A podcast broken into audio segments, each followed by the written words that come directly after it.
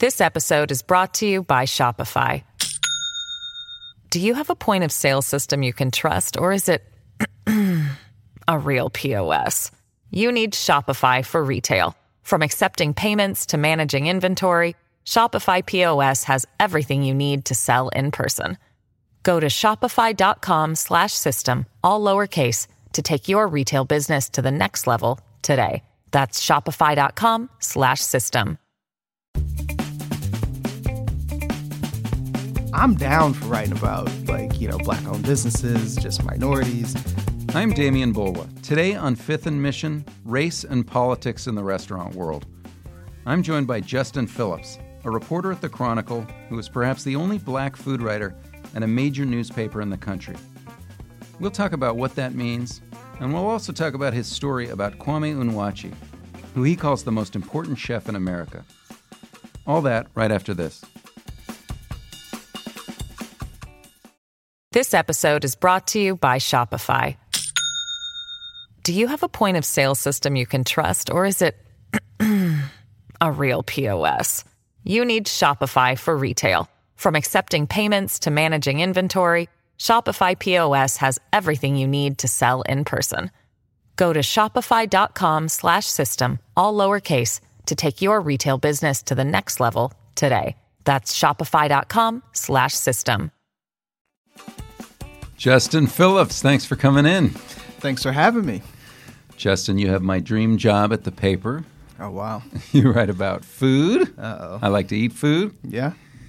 So the reason you're here is that uh, you wrote a story that I think uh, generated a lot of response. Um, great story about a chef, Kwame Onwuachi. Tell us about how you came to this story and why you wanted to do it. So the thing about Kwame is that he uh, he's a young black chef uh, from Washington D.C. He's like 29 right now, and he you know uh, recently won a James Beard Award for this restaurant Kith and Kin in Washington D.C.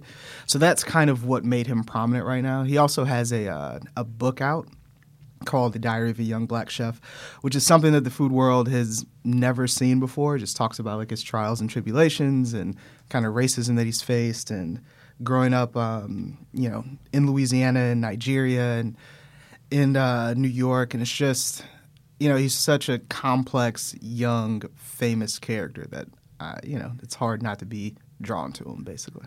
Yeah, but you've been we we talked about this. You've been following him for a long time. Yeah, he was on uh he was on Top Chef like season 13. Tonight, Kwame enters Last Chance Kitchen. Will Kwame break Jason's winning streak? It was like a road trip one. So it it gave it, it was a chance for him to kind of um you know, he seemed more interesting than the average contestant. Well, he is he is one of the only uh, black chefs that has had this prominent a role on the Food Network, correct? Or on television in general. Well, I think recently, uh, I would say like recently, yeah, like his star has risen very, very quickly. But we've had like other black chefs in the Bay from the Bay Area, or or at least Tanya Holland, who runs Brown Sugar Kitchen uh, in Oakland and San Francisco. She's been on Top Chef before. But he's the first of his kind, basically. Like young, uh, really charismatic, and to become so famous so quickly. And you write that you are one of the only black food writers at a major publication in the country. Yeah. For people that haven't read the piece, you, you relate this story of, of your parents flying into town, and you are about to interview them the next day, and they're asking you who you're interviewing. Yeah. And yeah. you and you and you say what? So uh, they asked me who I was interviewing. I told them a celebrity chef, and they're uh, and they're like, "What's his name?" And I was like, "Kwame." Now you're not going to confuse Kwame for like a white dude or anything like that. So they immediately knew what was up, and they just you know were kind of like, "Oh, you know, really?" And my dad was the first one to be like, "Huh." And so then it kind of started from there, where I realized telling them that name wasn't just you know it was, there was something that's it's significant right like they could immediately relate to that they were you know like impressed without me describing what he had done Yeah. basically Why? for people who don't have to pay attention to food all the time like i have to obsess over this nonsense most of the time so you know for my parents like they'll watch hit shows you know they'll watch top chef or something like that they you know uh, i put that they liked anthony bourdain which you know a, a lot of people did they watch Gordon Ramsay in Hell's Kitchen. They don't really care for him. Like that's as far as it goes for them. But if you give if you can say a name to like black parents, say a name that sounds black to them and call them a celebrity chef and be like, you know, this is a big deal that I'm meeting them. It's impressive. Like they relate to that. They enjoy that.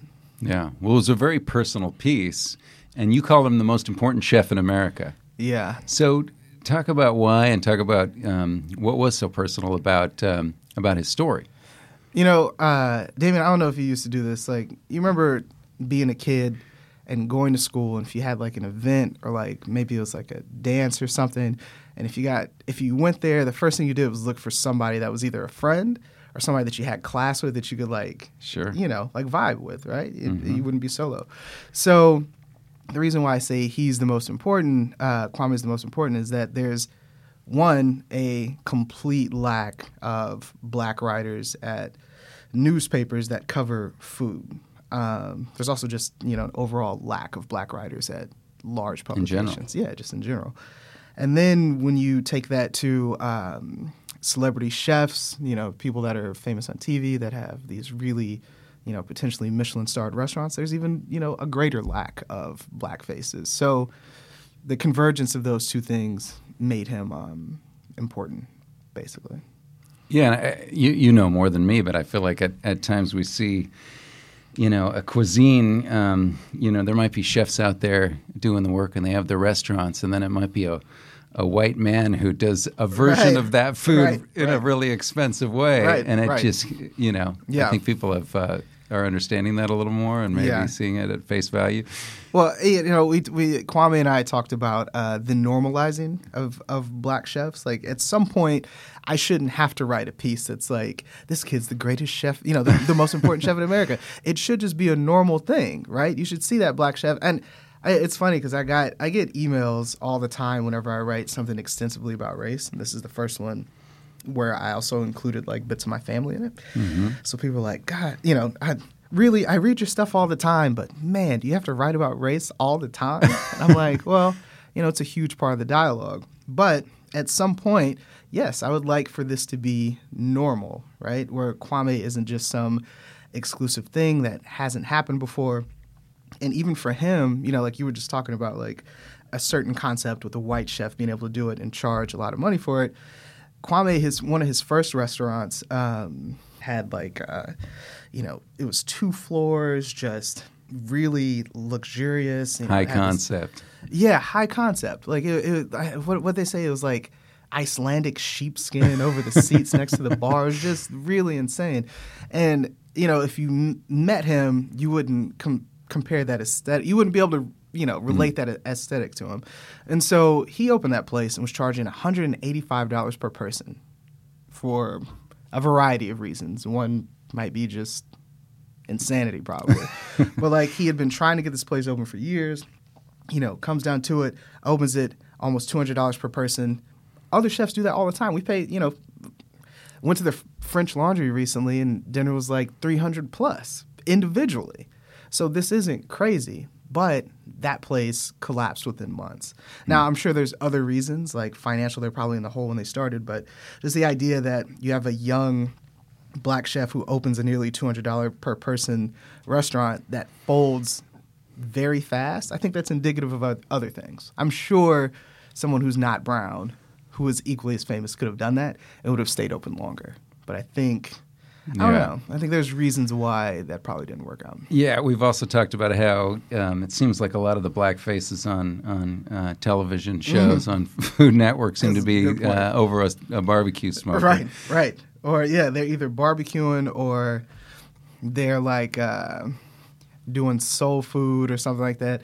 I remember Tanya Holland from Brown Sugar Kitchen one time was like, uh, we were talking about just representation as we always do, and she was talking about when she used to pitch concepts to people. Everybody wanted her to be like uh, like Big Mama kind of, you know, like just the older black woman in the kitchen making southern food. And Tanya is like a complicated, smart, impressive, um, you know, person. She's an incredibly talented chef who could do anything that she wanted to do. But it's just funny that you know she would get pigeonholed in that role and I don't know. It just speaks to what you were what you were just talking about. Yeah. Do you feel do you feel you get pigeonholed uh, when you're out there writing about food? Oh boy. I mean, I I definitely think that my preference is to highlight these stories and then as I've done that, the normal reaction from people is to bring more of those stories to me. Then you just continually do them. I'm down for writing about like you know black owned businesses, just minorities, uh, women, whoever it, they may be. I, I am always down to write these stories, and I you know there are times where you know sometimes you don't always want to do the same thing over and over again. Where you're just like God, you know uh, maybe I'll try this this time, but at the same time, like we've just had a conversation about how there's a lack of black writers at newspapers in this country. I'm I think the I, I would I am glad if there is a level of tokenization to the content that I do. I would rather do that than not be you know than me not be here and be able to do these stories. Like I think it's good because then the more I do these, the more normal they become. Same way with you know Yeah, well, you know that I find these these stories to be um, the most interesting ones that are at the intersection of Oh, yeah. race and class and uh, and justice. They are to me fascinating, but they're very difficult to do. Right. So that's why I'm sort of um, admire your work. Um, you guys try to, to take the, the food world in, in different directions. Right. It's it doesn't always have to be comfortable conversations that you have when it comes to restaurants. Like food itself is intrinsically tied to race and um, finance and to access and opportunity, and it speaks to so many things. And to distill it down into just you know this place is really fancy and the food's cool. Look at these photos. It's insane. Like we can't you know we all we do is see it for what it is, and then we just uh, yeah we just find the stories within that. And I think for me, um, a lot of these fall into you know minority groups, and You're saying there's more to it than whether they pulled off the souffle or whatever. I'm telling you, man, I I, I guess it's uh it might sound shocking, but it's a little bit deeper. So, okay, in the article, let's go back to it. Um, you said that in your job um, as a food writer that you often have to code switch. Tell us what that means. Oh yeah, and you know this. I think the- most people have heard the term. yeah. Right, right, right. I, I told you that I, some most of the emails that I got from people were were, were uh, After the article? Yeah, after the article came out, were saying like, "Oh, I get it." Minority people were saying like, "Oh, yeah, I, I have to do that for my job too." The best example I could come up with for the story that was like printable is just the idea of having to go to uh, a restaurant and talk about how a $300 tasting menu functions and understanding why certain dishes work the certain way and you know why it costs that much and all that. Having to write a story about that then like getting on bart and arguing with my brothers about like who our top five favorite rappers are. Like it's you know it reminds me of uh, like physically it reminds me of being in high school. We had to wear uniforms and as soon as the bell would ring we would all go to the uh, like parking lot and untuck our shirts and stuff and like take off badges where you're just kind of like all right get to chill and be myself and so for this coverage um, the way that i behave with like the homies isn't the way that i would behave in you know certain settings for these stories because one, there aren't that many people that look like me that come in there to report these stories. And two, I mean, also just being professional, I guess. So part of it is just yeah, I mean that that's a lot of what the code switching is. Like it's not your natural element, but you have to flip into a certain person to fit that element to get the access to these stories and be able to tell them hmm. properly. So it's It's it's part of that old idea that, that I think is being confronted more and more that that there isn't like a mainstream and then the other. Yeah. That we're all part of the the mainstream. Yeah. But people can really fall into that in looking at the, the, somehow thinking that their people are, are the main people. Everybody yeah, else is yeah, that's absolutely right. It's fun. It's uh, exotic. Yeah, exotic. God, that's such a good way to put it. The uh, yeah, no, it's weird because um, yeah, I don't know, just situations, eh, just situations that arise are just strange. Sometimes, like I'll, you know, if I've written about a place and um, and I've met the owner and say like I go there to like go eat, and I obviously I you know want to go in and go out and not be noticed and all that, but it's San Francisco. So if I've written about your restaurant, we've met in person, you'll probably remember me if I come in because I'm only the black. I'm the only black food writer around here doing these stories for the most part, especially you know.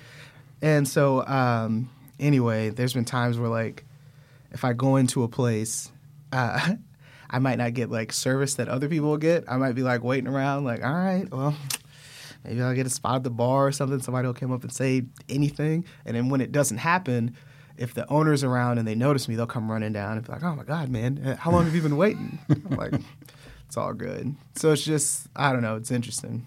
And if you walk in there after you've um, had a phone interview Oh, with the yeah. folks, I think did you mention something yeah, about that before? about- yeah, if I've set up an interview, there's been times where I've set up an interview and uh, gone to the place to do the interview, and if myself, I'll walk in with someone, uh, you know, someone that's not black, and um, they'll go to that person first before they'll stop me, and, be I'll feel like, nah, nah, it's me who's here to do it. And I'm like, oh, it's like the double take.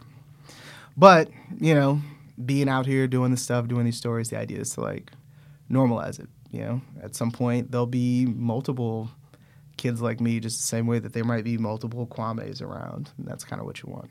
I wanted to ask you, Justin, about your childhood and how you came to journalism and food writing. Was this something you always wanted to do? Oh man. So my mom was uh, my mom was an English major in college. Uh, my dad didn't go to school, and so she made us read a lot, write a lot. Um, that was her big thing. Like she didn't want us saying ain't and y'all and stuff like that. Like she was totally against that for a long time, but she got over that. And then uh, so that was kind of like a part of me. So I always liked writing um, and also liked sports. So first part of school, like I played football in college for a little while, and then um, after that, I was like, well, what's the other thing that I'm interested in? Well, it was writing. So I was still interested in sports, so I wrote about sports, and that was like my first couple of internships, blah blah blah. And coming from like a southern household, I know in my family all the men cook, like all the guys love cooking. We'll debate recipes. Like back home, my dad's my dad will share barbecue tips like with his neighbors or like you know gumbo stuff like that, red beans and rice, and you know you just it, it was just a normal thing. The same way that I would talk about you know talk to my mom about cooking, I would talk to my dad the same way. So I was always interested in it, and um, and I liked the stories behind it, like kind of how a recipe comes together over the years. I mean, it's the same thing. I feel like you know, going from sports to obsessing about food go hand in hand, right? like if you think about going to like a Giants game or a Niners game or a Warriors game, um, if you used to go before everything got wildly expensive, you could probably remember what you ate when you went, right? Or like a hot dog that you got or a drink that you might have had. So everything, I feel like those things are really closely related. So anyway, so I went from sports uh, to food, and yeah, I mean there was metro, a bunch of metro reporting in there. I was like a city reporter and a gaming reporter, and but yeah, I landed and I uh, and so back in Louisiana, I had this food column that kind of blended uh, me being often self-deprecating and talking about like Louisiana restaurants and stuff, and it turned into reviews, and I think that kind of bridged the gap between like uh, some of the uh, uh, most of the metro reporting that I did and the food writing that I was going to come to do out here, and so it just kind of worked out. Yeah, I always thought there was something amazing about writing about a subject like food or sports where people are really into it as a as a passion, but then to actually bring, you know, journalism to it. You know, to find the stories behind the stories. Sometimes the sometimes the audience can be can be terrific. They can be really into it. Well, it's funny uh, because we, so the sports audience is loud, right? If you write a sports story, you're going to hear from people all the time. But the food audience is also loud, but it's way smaller. So sometimes, like, uh, you know, I can care about something passionately in the restaurant world and be like, God, how come no one, no one's listening to me? You guys need to know about this. And then I realize, you know, at a certain point, people just don't care, right? and um, you know, it's different with sports. I feel like a lot of people can be on the sideline and invested in a story that doesn't matter. And what what has been your uh, biggest impression of food in San Francisco? God, I remember when I one of the first stories I wrote about. Um, I'm not gonna like say names or anything like that. Also, people could just Google this stuff, I guess. Sure. I'm sitting here trying to like hide restaurants, but uh, I wrote a story about a restaurant serving um, uh, truffles on an iPad. The iPad was a plate on an iPad playing videos of dogs digging for truffles. I,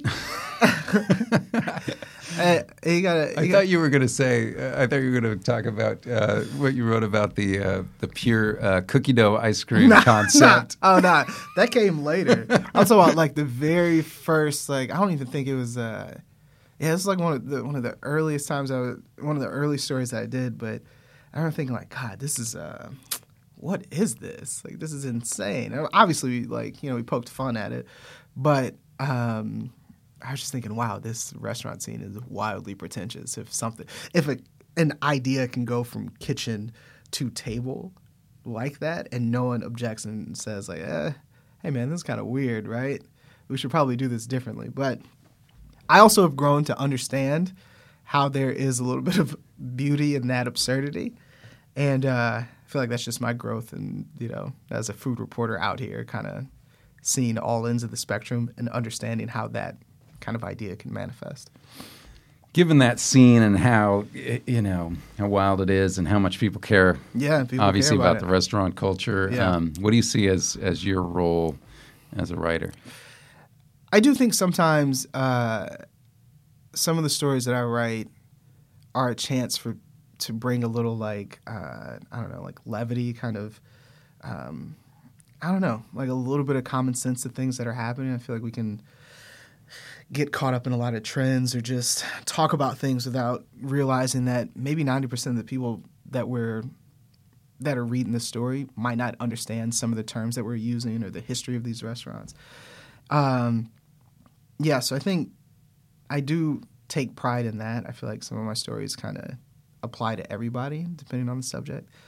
And um, but I also think uh, my role here, and we we talked about this earlier, is just to kind of shine a light on um, minority businesses. Like there's so many out here that are doing absolutely fantastic, and uh, you know I think the more that we've written about them, the more people have become to have come to take an interest in them. Like people that wouldn't have years ago that read the Chronicle, and um, yeah, And sometimes it's hearing those stories that yeah, yeah, like it, it somehow moves the needle. people always want something like something has to resonate with them for them to care about it. And so I think you know uh, one person who's doing a really good job of that is uh, is Soleil. Like there are plenty of people who who will reach out, who will hit me up after she does a review, and be like, well, you know, I never thought I needed to go to X city to try X food until I read this review. I didn't, you know, I didn't care about this until she explained, you know, blah blah blah, and that's you know that's what you want. You want Yeah, or come- wait, you're saying this spot, this one restaurant might be better than the one that costs two hundred bucks. Right. Oh, oh a plate? wow. Yeah, you're telling me if I get outside of San Francisco, I might I can still find something delicious that won't make me go broke. That's incredible. And so I I feel like we're yeah, that's part of my job is to kind of kind of expand the the coverage that we do and just, you know, challenge myself, challenge readers, make people think about race issues, make people think about access issues, you know, challenge power or whatever. Like it's No. Well, you do it very well. I have two more questions for you. uh-oh.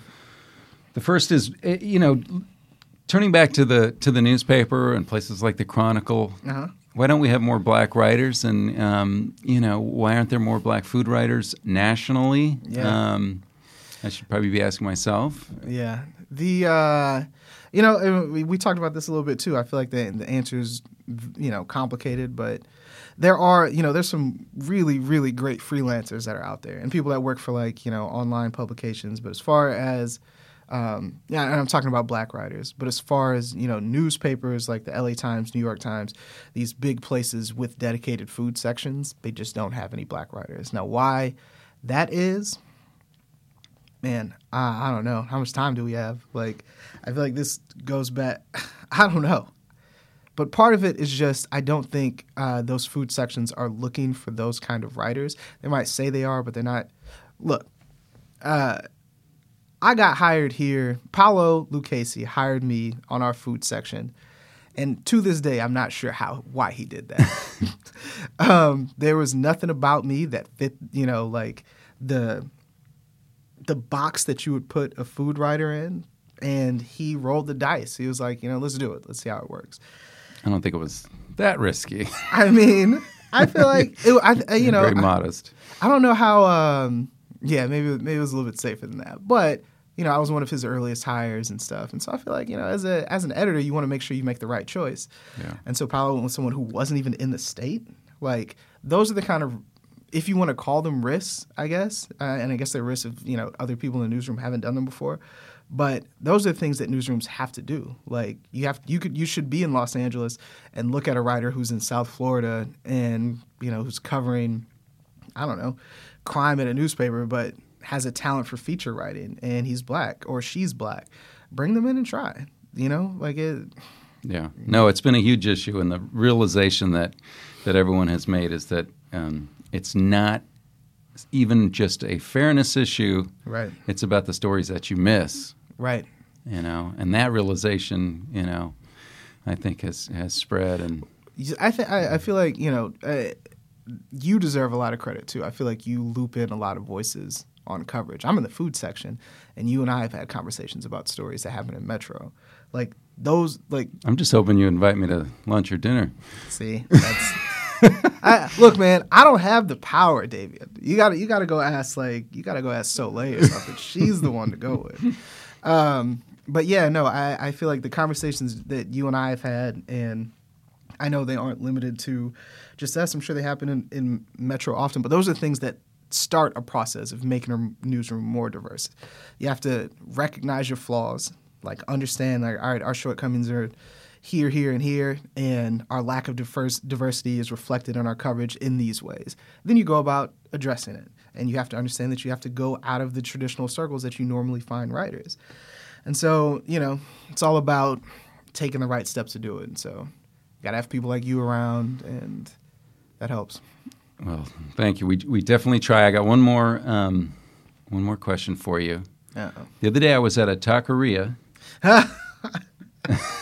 Cut off and the it was deli- I know where this is it, it was delicious, and um, and I had to uh, snap a picture and and send it to you. Um, do you get tired of people constantly sharing food pictures and raising uh, food issues with you? Ah, you know, this is what I hate. If I'm out with people that I haven't met before, and uh, someone's like, "Justin, Justin's a food writer for the Chronicle," and I'll notice somebody in the group. I don't know why this is the case. It's usually a dude, and they'll kind of lean back and be like, "Oh yeah." What's your favorite blank? and then they want to like debate me on it. I'm like, man, just I, that's what I hate. That's all, you can you can show me pictures all day, tell me why you love the place, but I, I don't feel like fighting with you over like trying to argue what my favorite you know taqueria is or southern spot is. Come on, man, I don't have energy for that. Justin Phillips, thank you so much. Demian, I appreciate it, man. This is fun. Thank you to food writer Justin Phillips for joining us. Thanks to Libby Coleman for producing this episode, and thank you for listening. Fifth and Mission is part of the San Francisco Chronicle podcast network. If you like this show, we'd love it if you'd subscribe to it wherever you get your podcasts. And if you've got a minute to give us a quick review, that helps us build our audience so we can keep growing. You can support Fifth and Mission and the newsroom that creates it with a subscription to the San Francisco Chronicle. There are print and digital editions. Find out more at sfchronicle.com slash subscribe.